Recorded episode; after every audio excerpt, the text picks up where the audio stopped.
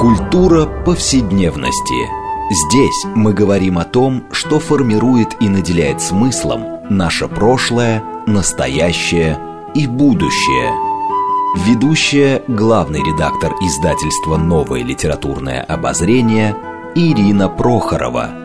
Культура повседневности. Программа предназначена для лиц старше 16 лет.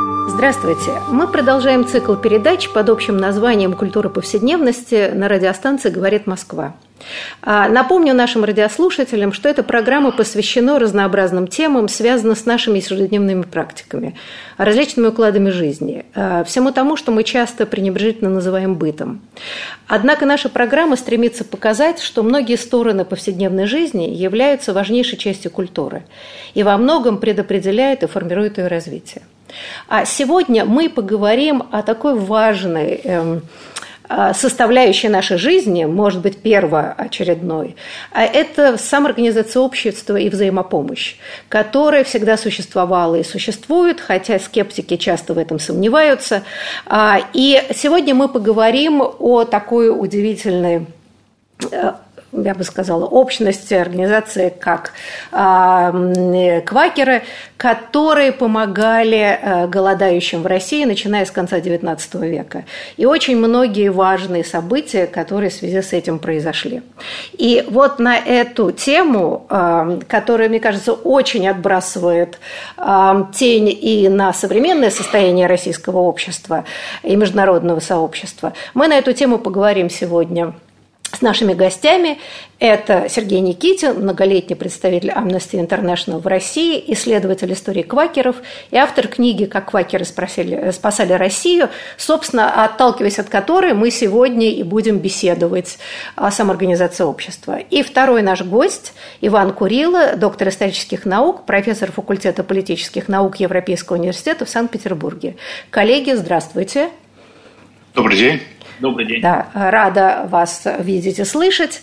А, э, ну, в общем, как я уже э, упомянула, что у нас вообще в программе так принято, что мы выбираем какую-то важную для нас книгу, начинаем ее обсуждать, и от нее, естественно, потом обсуждаем разные вопросы, так или иначе связанные с темой. Так вот, эта книга «Как квакеры спасали Россию» Сергея Никитина, ну, как я уже сказала, посвящена помощи голодающим России, вот такой, эм, э, не знаю, религиозное общение, э, у нас часто называли это сектами, э, как квакеры. Я, может быть, прежде чем мы начнем реально обсуждать ситуацию в самой России, мы немножко поговорим вообще, кто такие квакеры. Возможно, возможно не все это знают. Но хотела бы начать наш разговор, э, зачитать замечательный эпиграф, который предваряет эту книгу, э, и она, мне кажется, сразу задает некоторую тональность. А, значит, собственно, это э, эпиграф, который сам автор и приводит. А, в 1996 году я поехал в дом, ветера... дом ветеранов штата Нью-Джерси, чтобы встретиться там с Ребеккой Тимрес Кларк. Ребекка работала в 1922 году в американской квакерской миссии помощи в Сорочинском. На момент нашей встречи ей было сто лет. Она была слепая, плохо слышала, но нам удалось отлично пообщаться. На прощание я обнял ее и спросил, «Вы помните что-нибудь по-русски?» «Yes», «Теплушка», – ответила мне Ребекка Тимрес Кларк. Ну, я думаю, это показательно. Наверное, после этого и разговаривать-то уже было бы не о чем. Но все-таки, да, это поразительно.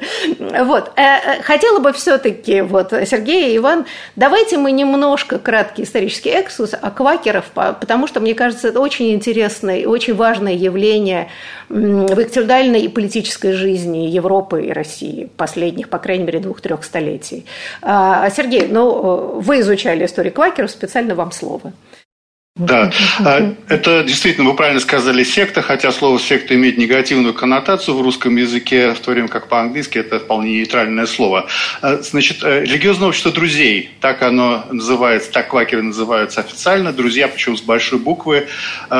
Образовалось это общество в середине 17 века, и было это на том этапе неким диссидентским. Оно противопоставляло себя англиканской церкви. Э, там очень много интересных моментов, в частности, нету церквей у квакеров, они собираются в молитвенных домах, и, собственно, служба вся проходит, как правило, в молчании.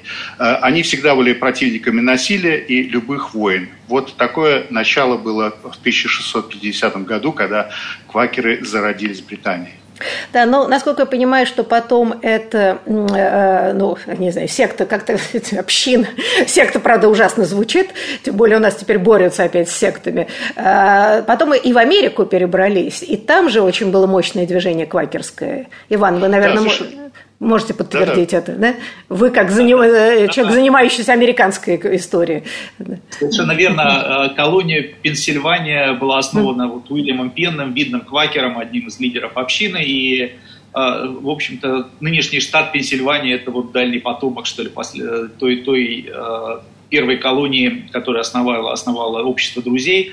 В общем-то, до сих пор эти, наследие квакерское Пенсильвании заметно. Э, в Филадельфии до сих пор много названий, там общество друзей, школы друзей, общество друзей организует до сих пор благотворительные э, мероприятия. То есть до сих пор, несмотря на то, что прошло 300 лет и, казалось бы, уже мир сильно изменился, но некая традиция и наследие квакеров, э, квакеров сохраняется и осталось. И, конечно, сохраняется и сама, ну, с какими-то изменениями, но сохраняется сама эта община и общество друзей как такое ядро наверное, вот э, религиозной жизни вот в, этом, в этом регионе. Вы знаете, но вот для меня, э, когда я читала эту книгу, это потрясающие человеческие документы исторические, а, то есть как-то я когда это слышала, но это всегда, знаете, проходило мимо меня, что ведь один из важнейших, эм, я не знаю, центральных стержней, что ли, философии – это пацифизм. То есть квакеры категорически отказывались, почему их долго преследовали, в общем, самой Англии, в Америке, отказывались воевать. Я правильно понимаю, что они вообще считали, что человек – Божье создание, и вообще любое насилие – это отвратительно и недопустимое? Сергей. Да, они, у них был такой принцип, они говорили, э, один из принципов квакерских, что э, в душе человека пребывает сам Бог, и поэтому убийство другого человека – это фактически убийство Бога. Э, и действительно, пацифизм и отказ от участия в войнах привел к тому, что первую половину, то есть вот вторую половину 17 века они очень многие квакеры были заключены в тюрьму именно из-за отказа идти э, на войну, но вот потом э, уже к XVIII веку как-то британские власти поняли, что проще согласиться, и э, с этого момента такое понимание, что квакеры – это люди, которые будут отказчиками, не пойдут в армию. Правда, в Америке это привело к проблемам, потому что в, первый, в первые десятилетия существования колонии а, постоянные конфликты с индейцами, да, с местными населениями приводили к тому, что а, защищать себя квакеры не хотели, но не разрешали и всем поселившимся в колонии не квакерам воевать. И из-за этого начался конфликт между квакерским э, руководством колонии и не квакерскими поселенцами. Потому что как же защищаться от индейцев, если э, квакеры Э, противники всего э, вооруженного, вооруженного противостояния. Так что это не всегда было. Вот, даже в Америке, где квакеры получили свое управление колонию и, казалось бы, убежали уже от э, преследований, там, где они сами стали руководителями колонии, это все равно вызвало конфликт. Ну, вы знаете, мне в этом смысле очень интересно. Ну, во-первых, то, что мы сейчас обсуждаем, но это в каком-то смысле роднит их и вам по многим позициям со старовером, э, которые отрицали да, вот эту всю официальную обрядность, обрядовость церкви. А, а с другой стороны, в общем, с пацифизмом э, толстовского типа. Э, ведь недаром и Толстой очень сочувственно, насколько я понимаю, относился к квакерам. И если я правильно помню, а это вот, Сергей, я попрошу вас больше сказать, что и у квакеров, и они, по-моему, общались и с по дочерью да, Толстого, и вообще всячески вот это была какая-то внутренняя связь очень сильна. Может быть, чуть поподробнее с этим? Да, да не совсем дочь, это невестка, это невестка, жена да, простите. Андрея. Угу. Жена Андрея Такого э, разгульного непутевого сына Льва Николаевича, а вот Ольга э, Толстая, она была очень разумная, э, такая религиозная, философски настроенная женщина. И ее сестра была замужем за Чертковым, э, секретарем Льва Николаевича. И, и действительно, квакеры познакомились с ней еще, наверное, тогда, когда она была в Англии, в начале 20 века. И потом вот эта связь э, была все время у них. Лев Николаевич, вы правильно сказали, он упоминает о квакерах в своих философских трудах. Кроме того, известно, что вот вы упомянули староверов, я еще добавлю к этому списку духоборцев, тоже пацифистская э, секта России, э, и Малакан. Так вот, духоборцы, когда отказались они брать в руки оружие, они покинули э, Российскую империю, вот именно с их пацифистских взглядов, переезд оплачивался в значительной степени Львом Николаевичем Толстым. То есть вот та прибыль, которая шла от романа «Воскресенье», он ее пустил именно на то, чтобы помочь помочь духоборцам перебраться в Канаду. Связи были действительно, и э, Ольга Толстая, она вот практически до последнего э, года, когда квакеры были в Советском Союзе, а это 1931 год, она с ними поддерживала контакт. Да, Иван, вы хотели что-то добавить? Я Поэтому... добавить хотел на, по поводу опять американской э, стороны, потому, что квакеры были настолько влиятельны к моменту создания американской конституции, что в конституции есть одно разночтение. Как бы. Президент, принимающий присягу, должен поклясться, а сказать «я клянусь», вот. Но на случай избрания президентом Квакера слово «поклясться» заменено на слово «я утверждаю», потому что Квакеры еще и отказываются э, приносить клятвы. Так вот, единственным президентом Квакером э, в Соединенных Штатах был Герберт Гувер, тот самый, который в 20-е годы возглавлял администрацию помощи. То есть в это время э, община проявляла себя не только вот в прямом присутствии в России, но и вот э, через такого видного и влиять и важного для нашей темы вот сегодняшней важного человека, как Герберт Гувер. Да, но мы еще тоже о нем поговорим. Э, да, Сергей, вы хотели еще что-то добавить? Я просто краткое замечание, что э, Ричард Милхаус Никсон, совсем недавний президент США, которого мы помним, он, когда вел свою кампанию президентскую, он всячески подчеркивал, что он из квакерского семейства. Сам он не был квакером, и надо сказать, что все его дальнейшее поведение резко противоречило квакерским принципам, и потому он не очень любим и уважаем квакерами, насколько я знаю. Да, и вот прежде чем мы перейдем, в общем, к серьезному разговору, что квакеры делали в России, как они помогали, мне кажется, очень важный исторический момент. А, именно квакеры, сначала в Англии, а потом в Америке, если я правильно помню, подняли тему э, недопустимости рабства. Начали бороться как с рабством в Америке, так и с работорговлей в самой Англии. И вот здесь, мне кажется, это важнейшее, причем они опирались не на какие-то там экономические и прочие вещи, они как раз опирались, если я правильно помню, именно на моральные вещи, что если мы все Божьи создания, то не может быть угнетения одно другим, и в общем, эта кампания, которую они начали, в итоге ведь привело к... Э, они долго продвигали биль о запрете работорговли в Англии. Э, вот это, может быть, мы этот момент тоже обсудим, потому что это, тоже важнейшая история, которую они внесли, вот, собственно, в борьбу с современным рабовладением. Кто да, бы желал. Такой известный квакер Джон Вулман, который был, посвятил фактически всю свою жизнь, он американец, но потом э, перебрался в Англию, где и умер, посвятил всю свою жизнь борьбе с рабством, э, вплоть до того, что э, он, скажем, ходил в небеленых одеждах, то есть краска, она, э, которой э, красили одежды, она была из дубящих веществ, которые добывали рабы. Так вот, знак протеста, он ничего э, такого крашеного, значит, и, и даже обувь у него была из необделанной сделанной грубой кожи, э, ничего крашеного на себя не надевал. И он был э, как раз очень активным деятелем в, этом, в этой кампании за отмену рабства. Надо отметить, что многие квакеры, кстати говоря, имели рабов. У них какая-то вот такая была двойная мораль, но в конечном итоге, конечно, все пришло к тому, что квакеры отказались как рабства, и вы правильно, от, от рабства, и вы правильно э, заметили, что они были одними из э, первых, кто э, вот эту тему поднимал очень, э, очень серьезно. Я бы тут добавил, если можно, еще то, что а, у квакеров а, отличалось от, от значительной части протестантских переселенцев в Америку, от пуритан прежде всего, которые поселились в Новой Англии, их отношение вот с этим самым Native American, с индейцам, потому что пуритане пытались их, надеялись их ассимилировать, что, конечно, с сегодняшней точки зрения тоже не очень хорошо, но они видели в них людей, которым, среди которых можно Слово Божье распространить, в то время как первое поколение пуритан, поселившихся в Новой Англии, гораздо э, сначала вообще отказывались видеть у них людей, да, потом, в общем, э, с ними по большей степени воевали. То есть вообще э, квакерская, квакерская версия протестантизма была гораздо более открытой для тех людей, которых вот их собратья, может быть, вот из соседней секты, что называется, вообще за людей не считали. И это очень важно для понимания роли квакера в американской вообще в мировой истории. Знаете, но вот это очень интересно, мы сейчас обсуждаем, это все начиналось с таких, в общем, не очень многочисленных общин все-таки. А то, что вот они пропагандировали, сейчас это в каком-то смысле общечеловеческие ценности, разговор о гуманности, взаимопомощи.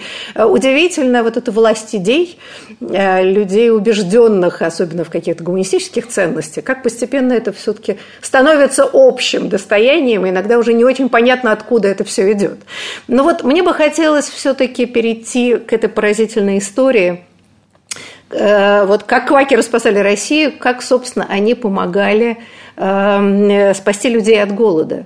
Э, и, может быть, здесь, э, Сергей, вы начнете рассказывать, ведь если я правильно помню, что квакеры, э, то есть они раньше как-то проявлялись, по-моему, там даже такой Джордж Фокс, эм, и, по-моему, писал Алексей Михайлович еще в 1654 году. То есть какие-то были связи, но вот такая системная поддержка началась в конце XIX века. Может быть, вы вот чуть-чуть расскажете, как, собственно, как они оказались в России, да еще в глубинке, э, что очень важно. Э, вот это самое там село Бузулук и прочее, Самарская губернии, да, если я правильно помню, да. да, что, в общем, так сказать, in the middle of nowhere.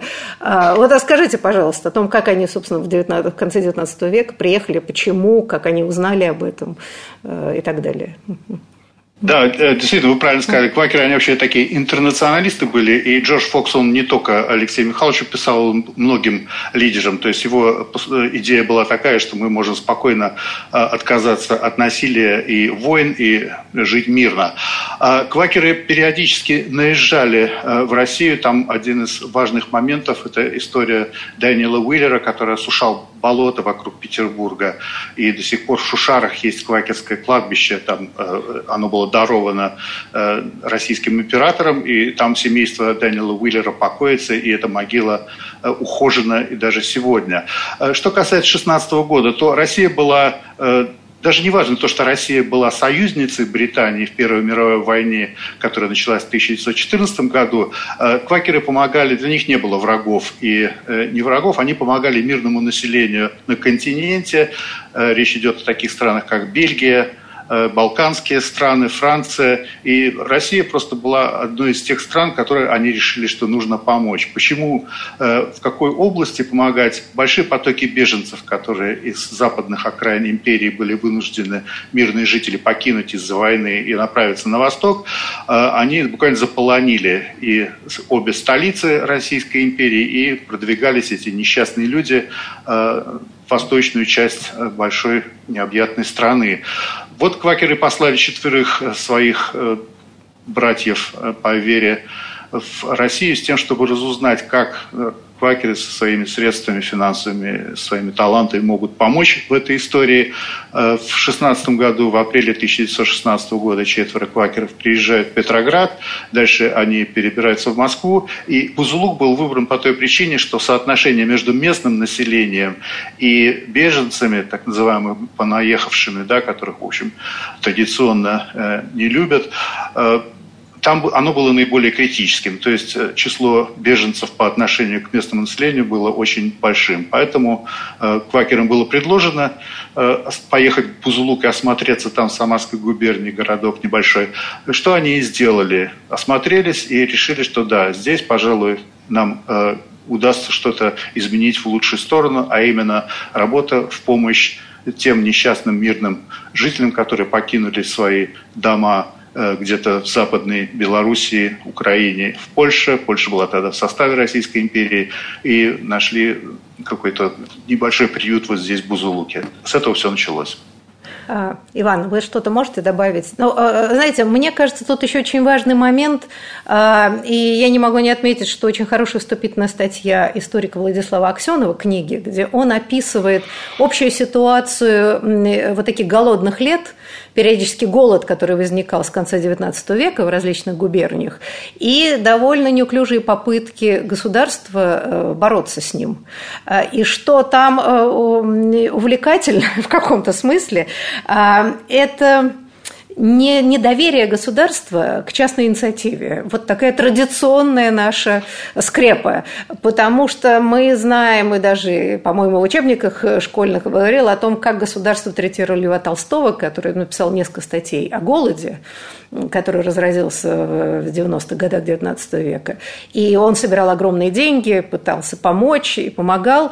И местные губернаторы всячески мешали, потому что они считали, что это подрывает их авторитет, они лучше знают, как это делать. А с другой стороны, даже обвиняли его, что он подрывает э, авторитет России на международной арене. Вот не могу не зачитать. 22 э, января в 1892 году в «Московских ведомостях» А, значит, так написали про статью Толстого о голоде. Какие таинственные враги порядка, извините, там дальше, ну, надо все прочитать, да? Какие таинственные враги порядка, какие жиды могли попутать редакцию «Московских ведомостей» в виде передовой статьи, пустить в обращение бешеный бред графа Льва Толстого. Вот такая стилистика, вот какая-то очень я бы сказала, нам знакомые, откуда-то знакомые. И, и так это было, в общем, довольно часто. А, вот, Иван, а, может быть, вы какие-то добавили вещи, специфику русского общества конца 19 начала 20 века, вот в связи с этим каким-то внутренним столкновением а, бюрократического аппарата, который сам не мог развернуться и мешал, и не доверял частным, и вообще общие проблемы, неурожая, голода и так далее. В самом деле, а, собственно, Первая мировая война привела к резкому к централизации резкой всей там экономики в России, и каком-то смысле Первая мировая война создала предпосылки для того, что потом большевики подхватят эту централизацию, ее доведут до, а, так сказать, последних пределов.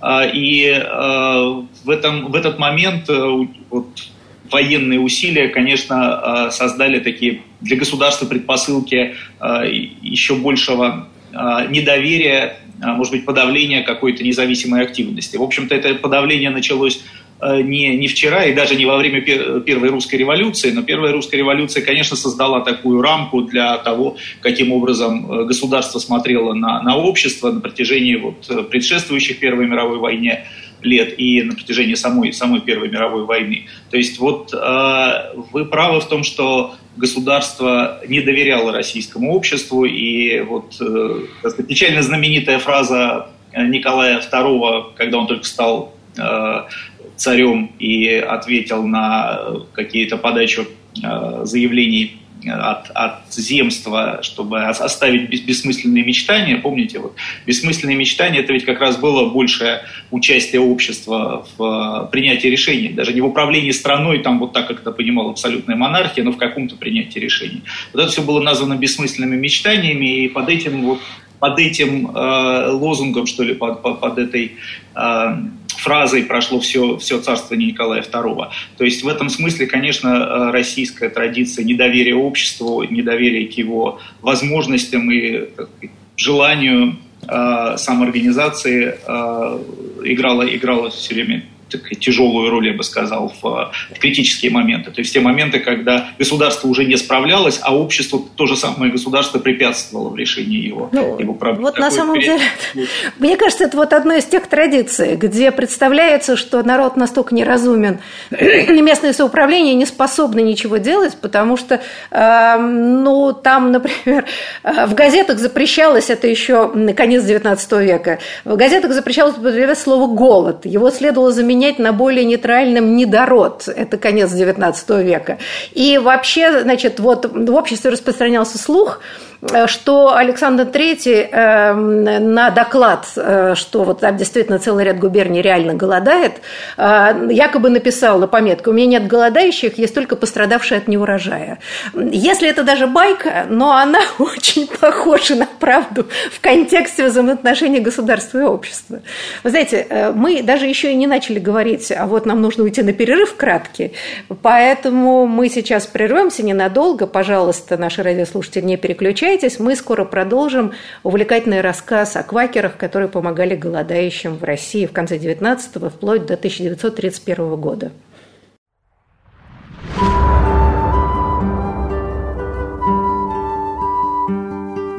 Здесь мы говорим о том, что формирует и наделяет смыслом наше прошлое, настоящее и будущее.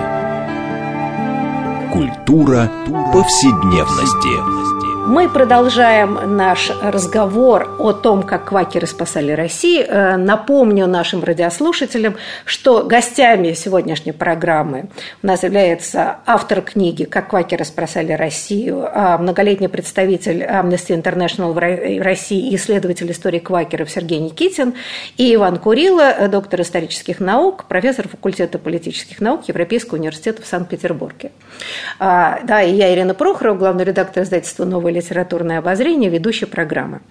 А, так вот, мы остановились, наверное, на самом интересном моменте, а именно все-таки э, вот начало Первой мировой войны, а дальше советская власть. А вот могли бы вы, коллеги, Иван и Сергей, сказать, что э, ну, если царское правительство, в общем, все время с подозрением относилось к квакерам, и много свидетельств всяких донесений, и считали, что они американские шпионы, и английские, а шпиономания во время Первой войны достигла чудовищных размеров. Так вот, э, поразительно, а как большевики допустили в 21 году, чтобы квакеры приехали и стали, в общем, работать эм, и в самом Бузулуке, и на Кавказе, и в Поволжье, когда был действительно чудовищный голод, как результат гражданской войны. А как большевики-то этого допустили, если даже царское правительство, которое было все-таки чуть гуманнее, чем большевики, э, так сопротивлялось этому? В чем причина, с вашей точки зрения? Да, Сергей, пожалуйста. Мне кажется, что это действительно какое-то чудо, потому что э, ну, мы все знаем хорошо большевиков, особенно после того, как э, видели, что э, было сделано со страной за последние сто лет. Но, очевидно, в 2020 году у, в Кремле сидели люди, которые что-то слышали о помощи квакеров вот, во время своей первой миссии. И на самом деле они ведь приехали даже не в 21 году, не когда голод начался, а за год до этого, ровно сто лет назад, летом 1920 года, э, приехали двое квакеров, которые просто привезли гуманитарную помощь, а речь идет о десятках тысяч тонн Э, гуманитарных грузов, это питание детское в основном. И потом на постоянной основе в Москве обосновался Артур Уотс, э, манчестерский плотник, квакер, отказчик. Э, он прибыл в июне 1920 года, у него был небольшой офис, и он как раз занимался именно поставкой тоже гуманитарной помощи, еды, которую покупали за границей и квакеры, и другие благотворительные организации. Каким образом ему удалось это? Это предмет очень тщательного исследования. Я хочу именно этого персонажа исследовать. Но вот с этого все и началось. И изначально э, всегда квакеры подчеркивали, что они э, здесь, они в Советской России находятся не для того, чтобы заниматься прозелитизмом, а вообще это один из квакерских принципов, они никаким образом не пропагандируют свою веру. То есть не с религиозными целями, а с целью помощи э, несчастным несчастному мирному населению. И ведь на самом деле это квакерский принцип, квакерской веры по делам. Они занимаются делами, и в этом э, является исполнение их христианской веры. Э, поэтому допустили Артура Уотса, через какое-то время приезжает Анна Хейнс, американка, тоже кавакерея, и они вдвоем очень активно начинают э, заниматься вот распределением поставок по Москве. И там довольно серьезные э, цифры, то есть 16 тысяч детей московских в лесных школах были обеспечены рыбьим жиром, сухим молоком. Они очень хорошо сотрудничали с Наркомздравом и кормили, в общем, довольно большое число московских детей. И только вот голод, он уже изменил программу квакеров, поставил ее на более э, широкую основу, но это уже следующая наша, наверное, тема обсуждения. Да, Иван, вы хотели что-то добавить? Можно я попробую, не, правда, э, оговорив то, что я не специально не занимался в архивах там и не могу э, дать объяснение, основанное на документах, но э, мне представляется, что 1920-21 год был несмотря на то, что или именно потому, что гражданская война только что закончилась, был критическим годом для советской власти. Вы помните, это как раз время, когда вынуждены был, э, были большевики вынуждены были изменить э, некоторым первоначальным подходом в своем отношении с крестьянством. 20-21 год – это это время Тамбовского восстания, самого крупного крестьянского восстания. То есть советская власть по окончании гражданской войны обнаружила критически э, что крестьянство ее не поддерживает. И в стране, преимущественно крестьянской стране, в общем-то, сила центральной власти оказалась поставлена под сомнение. Вот до Тамбовского восстания, до его, его восточные границы подходили, в общем, той же Самарской области, это было недалеко. И вот в этот момент голод во многих губерниях, он, э, конечно, воспринимался, наверное, не конечно, а наверное, воспринимался центральной властью как угроза, э, угроза э, полного провала этой самой советской власти. И поэтому, поскольку сама советская власть справиться с голодом не могла, накормить людей не могла, то готова была принять помощь и в этом смысле пойти на, там, на множество компромиссов э, с, со своими какими-то идеалами. Э, и мы знаем, вот это я уже знаю точно, что и америка, американская администрация помощи, которая в это же время действовала, то есть за ними, э, за всеми сотрудниками активно там, следила ГПУ и всячески пыталась их ограничить, но тем не менее э, в тех случаях, когда на кону оказывалась э, продолжение помощи э, ГПУ отступало именно решением политического руководства. Политическое руководство считало, что это действительно кризис такого масштаба, что э, оно не может позволить себе потерять э, окончательно вот, не то что поддержку крестьянства, а потерять миллионы еще людей умершими, после чего, наверное, власть не видела для себя перспектив. Так что я думаю, что здесь было политическое решение, которое вот заставило пересмотреть. Это же чуть вскоре после замены продразверстки продналогом. Это все, в общем, мне кажется, в том же вот Э, общем, ключе переключения, что ли. Ну да, но, в общем, на самом деле этот, этот голод по, в общем, исследованиям многим, он же скорее был, если вот голод там конца XIX века, это скорее там несколько лет засухи, все-таки природные катаклизмы сыграли ключевую роль, ну и, понятно, вторым фактором была нерасторопность правительства, непонимание, что делать, то здесь-то это было искусственно создано, вот этот продразверстка, чтобы кормить Красную Армию, э, и привела к чудовищному голоду. Я так понимаю, что это действительно был был жест отчаяния, э, потому что этот голод мог действительно спровоцировать, э, ну, я не знаю, бунты, и, в общем, все бы, извините, накрылось медным тазом, говоря простым русским языком. А, и э, в данном случае вот то, что описывается в книге «Как Вакер спасали Россию», судя по всему, что действительно эта помощь-то была в этот момент беспрецедентная, потому что там очень много организаций помогали. А, и тот же самый Гувер, но это было, наверное, самое мощное, потому что там была как там американская администрация помощи, но правительственная фактически, да, Сергей, может быть, вы немножко вот расскажете, их было несколько, но квакеры, как мне кажется, здесь, в общем, одну из ключевых ролей все-таки сыграли. Да, да а, а, вы правильно сказали, АРА, американская администрация помощи под руководством Гувера, э, они на самом деле кормили, ведь они же не только с Россией начали, они кормили и Европу, и в 21 году, как Иван Иванович правильно сказал, э, большевики поняли, что дело плохо, и, в общем, речь идет о том, что будет страна советская вот, или не будет, поэтому открыли ворота буквально всем. Э, АРА действительно сыграл ключевую роль в спасении наших соотечественников. 10 миллионов сограждан были спасены от голодной смерти этой организации. 10 миллионов. Квакеры где-то, наверное, может быть, на вторых ролях, но даже цифры несопоставимы, потому что в самый пик голода в мае 1922 года квакеры кормили практически всю Самарскую губернию, но больше они и не замахивались, потому что ресурсы у них тоже ограничены, в отличие от АРА, которая хоть и не была э, государственной организация, но тем не менее получала серьезную помощь от американских властей. Так вот, квакеры э, в пик голода, они кормили чуть меньше, чем полмиллиона. То есть, э, ну, слушайте, а Ара, которая негосударственно получала колоссальное это, и, в общем, частная инициатива, э, в общем, относительно небольшого сообщества, полмиллиона, ну, вообще, что такое полмиллиона жизней? Да? Это же колоссальное... Спасение одного человека – это уже Это уже, да, но если учитывать, что они фактически спасли целую вот эту область от вымирания, да, полмиллиона человек, которые они спасли, это, это... вообще потрясающе, если так подумать. Потрясающе, да. Причем мы, надо отметить еще такой момент, что э, во время голода с 21 года в Самарской э, губернии, значит, Бузулукском уезде работали э, две миссии квакеров, английская и американская. Так вот, американская в силу технических причин была вынуждена работать под зонтиком АРА. То есть они формально подчинялись Гуверу, ну и, наверное, поставки продуктов были тоже существенно больше.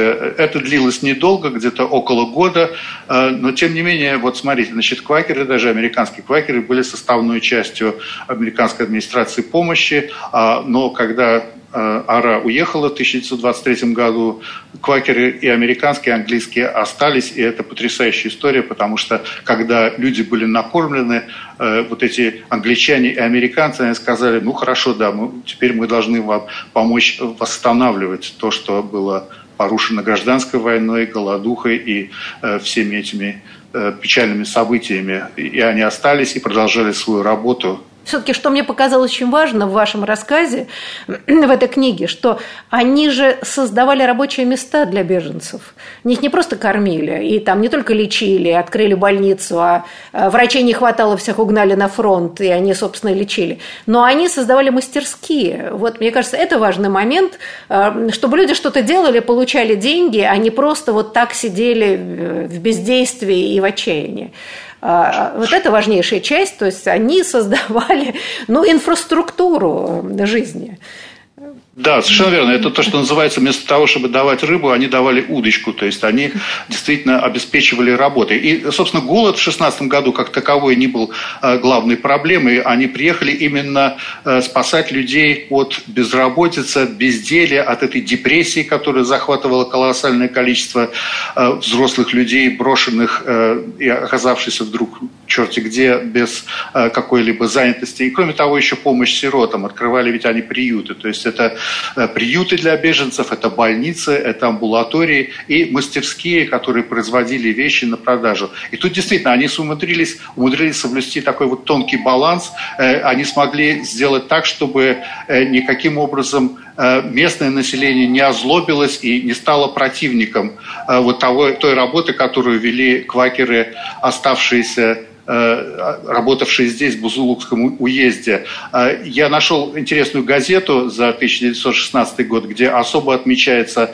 тот факт, что квакеры э, работают одновременно помогая беженцам, и в то же время, скажем, медицинские учреждения также работали и для местного населения. То есть баланс был соблюден очень аккуратно. А, вот, Иван, а я хотела вас спросить, не знаю, насколько вы этим специально интересовались, а, но вот, может быть, одно из чудес, почему до 1931 года а, э, бедные, значит, спасители просидели у нас, ну, с 30 -го года просто всех иностранцев выдавливали, и тут шансов не было, ни у квакеров, никого угодно. Но ведь квакеры были такими утопистами. Вообще-то ведь многие из них, вот это видно из книги, исследований, вообще верили в советскую власть, то есть они очень видели в декларациях э, советской власти очень близкое им собственное, так сказать, убеждение. Вот, может быть, здесь эм, вот эта энергия заблуждения, с вашей точки зрения, помогала им? А, или все-таки, с вашей точки зрения, они не могли не, не разочароваться в какой-то момент? Э, вот ваше представление об этом. Да, очень интересно. Можно я чуть-чуть раньше тогда начну? Да. Э, смотрите, а, ведь что интересно, эта помощь и помощь Ары, и особенно помощь квакерская, а, состояла ну, как, как процесс. А, во-первых, из того, что где-то в Америке собирались а, ресурсы, собирались в том числе прямо зерно, там кукуруза, большим количеством, кто-то деньгами помогал, собирались эти поставки, а с другой стороны, значительная часть людей отправилась в эту голодающую, истерзанную гражданской войной Россию и, в общем-то, с большим риском и заболеть тут тифом или просто как-то погибнуть. То есть это э, очень э, интересно, как часть биографии конкретных людей, которые не побоялись э, вот, из совершенно таких человеколюбивых, я бы сказал, побуждений отправиться куда-то в, опасное путешествие и остаться на много лет. Многие же вот прожили в России в это время э, по, по много лет. И вот э, здесь э, это как раз отличает очень сильно вот э, истории все квакерские, ну, в каком-то смысле многие американские истории помощи от истории помощи, ну, там Россия в какие-то хорошие годы помогает Африке, отправляет туда МЧС самолетами, но вот массовые поездки добровольцев это, это гораздо более редкий, редкий случай. И здесь почему это случалось? С одной стороны, это миссионизм, конечно, у протестантов и у квакеров была идея своей миссии, и эта миссия выходит, она не видит рамок ни национальных, ни каких-то идеологических, и есть миссия помогать человечеству, улучшать человечество в целом. И это важно, важно это самоощущение этих людей. А с другой стороны, вот а, то, о чем вы сказали, действительно, представление о лучшем будущем, о светлом будущем, оно для многих казалось, это будущее забрежило в советской России. Потому что в Россию в это время отправились ведь не только квакеры, но и отправились большое количество людей, которые ну, левых, я бы сказал, в широком смысле, анархистов, людей, которые всячески хотели улучшить общество, которые не видели уже э, перспективы улучшения вот в этом старом, уже закосневшем э, западном, в том числе американском или английском э, обществе, кардинальных улучшений, понадеялись на то, что советская Россия им да, дает, дает такую надежду. То есть это действительно было, и я не знаю, насколько каждый конкретный человек из квакеров этим руководствовался, но э, я думаю, что для многих это, это, это, было, это было такой надеждой. Э, э, в этом смысле э, 20-е годы еще продолжали этой надеждой для многих лежать, а вот так к концу, к началу 30-х это стало окончательно, очевидно стало, что, что эти надежды разбились знаете, ну вот очень интересно то, что э, Сергей Никитин описывает в книге «Квакеры спасали в России», что э, миссия миссии – это приехали люди совсем другой страны, там из Англии, Америки, куда более благополучные, совершенно не, не знающие языка, во-первых, у них была долгая проблема, описывает, значит, а, не, не представляющие себя реальных условий, которые пытались по трафаретам привычно, значит, в Англии что-то делать. А, и там масса плохие администраторы. Ну, в общем, все было против них. И с другой стороны, вот у меня удивительно, при том и при всем при этом они оказались успешными. Ну, спасти полмиллиона человек, вот при всех этих, казалось бы, отрицательных моментах и, и этом абсолютном идеализме, не понимая вообще, что здесь происходит, это поразительно. А вот, Сергей, с точки зрения, даже не исследовали человека, вот с вашей точки зрения, и тут я в данном случае обращаюсь к Ивану, а, все-таки идея миссии спасения человека может быть да успешной даже при неопытности и полным непониманием, что делать поначалу, потому что вы там описываете, там даже почти комические истории, да? как они вообще ничего не понимали, что здесь делается, как к ним относятся и так далее, психология, крестьянство и прочие вещи. Вот с вашей точки зрения. Совершенно верно, да. Я думаю, что здесь тоже элемент какого-то чуда, потому что э, даже на эмоциональной основе, когда, понимаете, приезжают э, вот какие-то иностранцы, с трудом говорящие по-русски, но их намерения явно очень э, добрые и хорошие, э, я думаю, что советские чиновники, они просто были не в состоянии э, придерживаться вот этой вот э, всеобщей подозрительности и неприязни по отношению к иностранцам, даже если они приехали спасать. Все равно как-то, очевидно, э, вот своими личными контактами эти люди, англичане, американцы, они смогли подкупить, в хорошем смысле слова, э, как советских чиновников, так и местных граждан. Я читал очень много писем, которые э, квакеры получили от крестьян, порой безграмотные, какие-то письма были переведены на английский язык, поэтому не совсем было понятно, конечно, какой стилистике они написаны, но письма просто совершенно потрясающие, люди э, благодарят и говорят, что мы никогда в жизни вас не забудем. И это, вот это вот еще раз повторюсь, то, что я называю народной дипломатией, она очень хорошо работала, и вот в этой части нашей большой страны э, сотрудничество плодотворное, э, такое вот позитивное, э, это очень необычный и уникальный кусок истории нашего Отечества, когда незнание языка, незнакомство с какими-то местными там, ценностями, скрепами и так далее, они, тем не менее, никак не повредили тому, чтобы установились добрые отношения. И вот я когда уже ездил потом в Бузулук, моя первая поездка была в 1996 году, и мне повезло застать стариков, которые э, детьми были, когда их спасли англичане и американцы от голода. Знаете, когда я с ними разговаривал, у них э, просто свет какой-то загорался в глазах, когда я спрашивал, а вы помните, вот иностранцы здесь были в 20-е годы?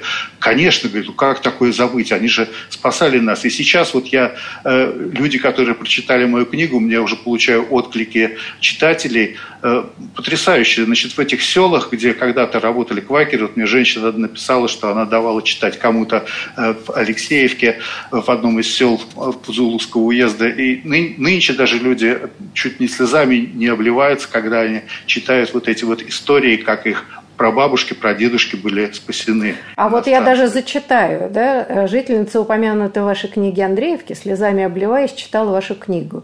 В ее селе помнят спасители, американцев в кавычки, и ремонтные мастерские, и столовые. Благодарность вам большая от сельчан. Так скрупулезно до мельчайших подробностей описаны события села нашего, и все поименно названы наши благодетели «Спасибо». То есть, я бы сказала так, государственная память не существует, а вот на местном уровне все равно это осталось как часть такой местной легенды, вот такой да, коллективной памяти именно этого, что мне кажется поразительно. Да, Иван, пожалуйста. Хотел тут добавить с другой немного стороны, так теоретической, что ведь 20-е годы – это огромный кризис, э, то есть голод, конечно, это самое яркое проявление вот, кризиса, но вот все эти скрепы, которые упомянул Сергей, да, а, они ведь в это время как раз э, были, ну, я бы сказал, расшатаны в максимальной степени гражданской войной, революцией, идеологическими какими-то, да, переделом земли для кого-то. А, и э, это действительно период, когда русское общество, россияне, и не только крестьяне, а Россия, даже там, участники этой новой большевистской администрации на местах, а, они, э, я думаю, что достаточно плохо представляли себе, что, в каком они теперь государстве живут. Вот Российской империи больше нет, вот несколько лет всего, как ее нет. А в чем мы живем? Что это за страна? Что мы строим? Э, первые лозунги коммунистические, в общем-то, тоже не всем были понятны, не до всех доходили. И это был тот момент, когда как раз в наибольшей степени можно было быть вот успешным, принеся свою какую-то картину мира. И мне кажется, вот квакеры, оказавшись в разгар этого кризиса, они помогали построить вот э, какую-то другую рамку, отличающуюся от, от той рамки, которую предлагали большевики, от той рамки, которую помнили, то есть рамку вот картины мира, которая оставалась там у кого-то с э, имперских времен. То есть оказывается, что вот периоды кризиса – это те периоды, когда э, в наибольшей степени возможно взаимопонимание или возможно, э, я бы сказал, Э, проникновение какой-то э, другой идеи, другого взгляда на, на мир э, через границы национальные или через границы идеологические. Вот в 30-е годы уже трудно было бы себе представить, что даже если бы квакеров пустили там через границу... То Судьба они... их была бы понятна, да, что с ними дальше было бы. Да? То есть в этом смысле вот критическое для, для нашей страны период, он, в общем-то, оказался, сделал страну более восприимчивый, я бы сказал, для каких-то идей, в том числе вот квакерских идей. Вот как мы уже здесь говорили, после того, когда голод закончился, мы можем сказать, что это в, э, приблизительно в 1923 году квакеры оставались. Они э, занимались многими делами, в частности, меня поразило тот размах, с которым они восстанавливали здравоохранение в Узулукском уезде, э, в самом городе и еще в некоторых центрах. И они хотели оставаться в стране. И вот у меня среди множества архивных документов есть письмо, где э, они пишут, что мы как религиозное общество, естественно, заинтересованы в российских организациях, чьи взгляды близки к нашим. То есть это вот то, о чем вы говорите. Это параллельные, так сказать, структуры, когда э, искали какие-то организации, близкие по духу, э, тому, чем занимались квакеры. И речь идет не о религиозном каком-то там э, единении, а именно о э, они говорили, что мы хотели бы удовлетворять огромные гуманитарные э, нужды. Это как раз цитата опять из этого документа, действовать в духе дружбы между народами, независимо от взглядов, религии и, и прочего. Мы хотели помогать тем, кому мы могли помочь. Вот этот вот дух сотрудничества, он э, держал их в нашей стране. И, э, как я пишу в своей книге, они вернулись, квакеры, есть небольшой квакерский офис э, в Москве, э, и можно только надеяться, что вот, это, вот, вот эти намерения, они будут вести и дальше к тому, что какая-то их, пускай небольшая, не очень заметная деятельность, она, тем не менее, будет приносить какие-то позитивные плоды для нашего российского общества. Вот давайте на этой оптимистической ноте мы закончим нашу программу. Я благодарю участников и надеюсь, что много людей прочтут эту поразительную книгу и много узнает о нашей истории, о тех страницах, которые мы как-то и не подозревали, и воздадим должное Э, тем, кто спасал людей вопреки всему и несмотря ни на что, и поверх всяких идеологических барьеров. Спасибо большое. Спасибо. До Спасибо. свидания. До свидания. До свидания.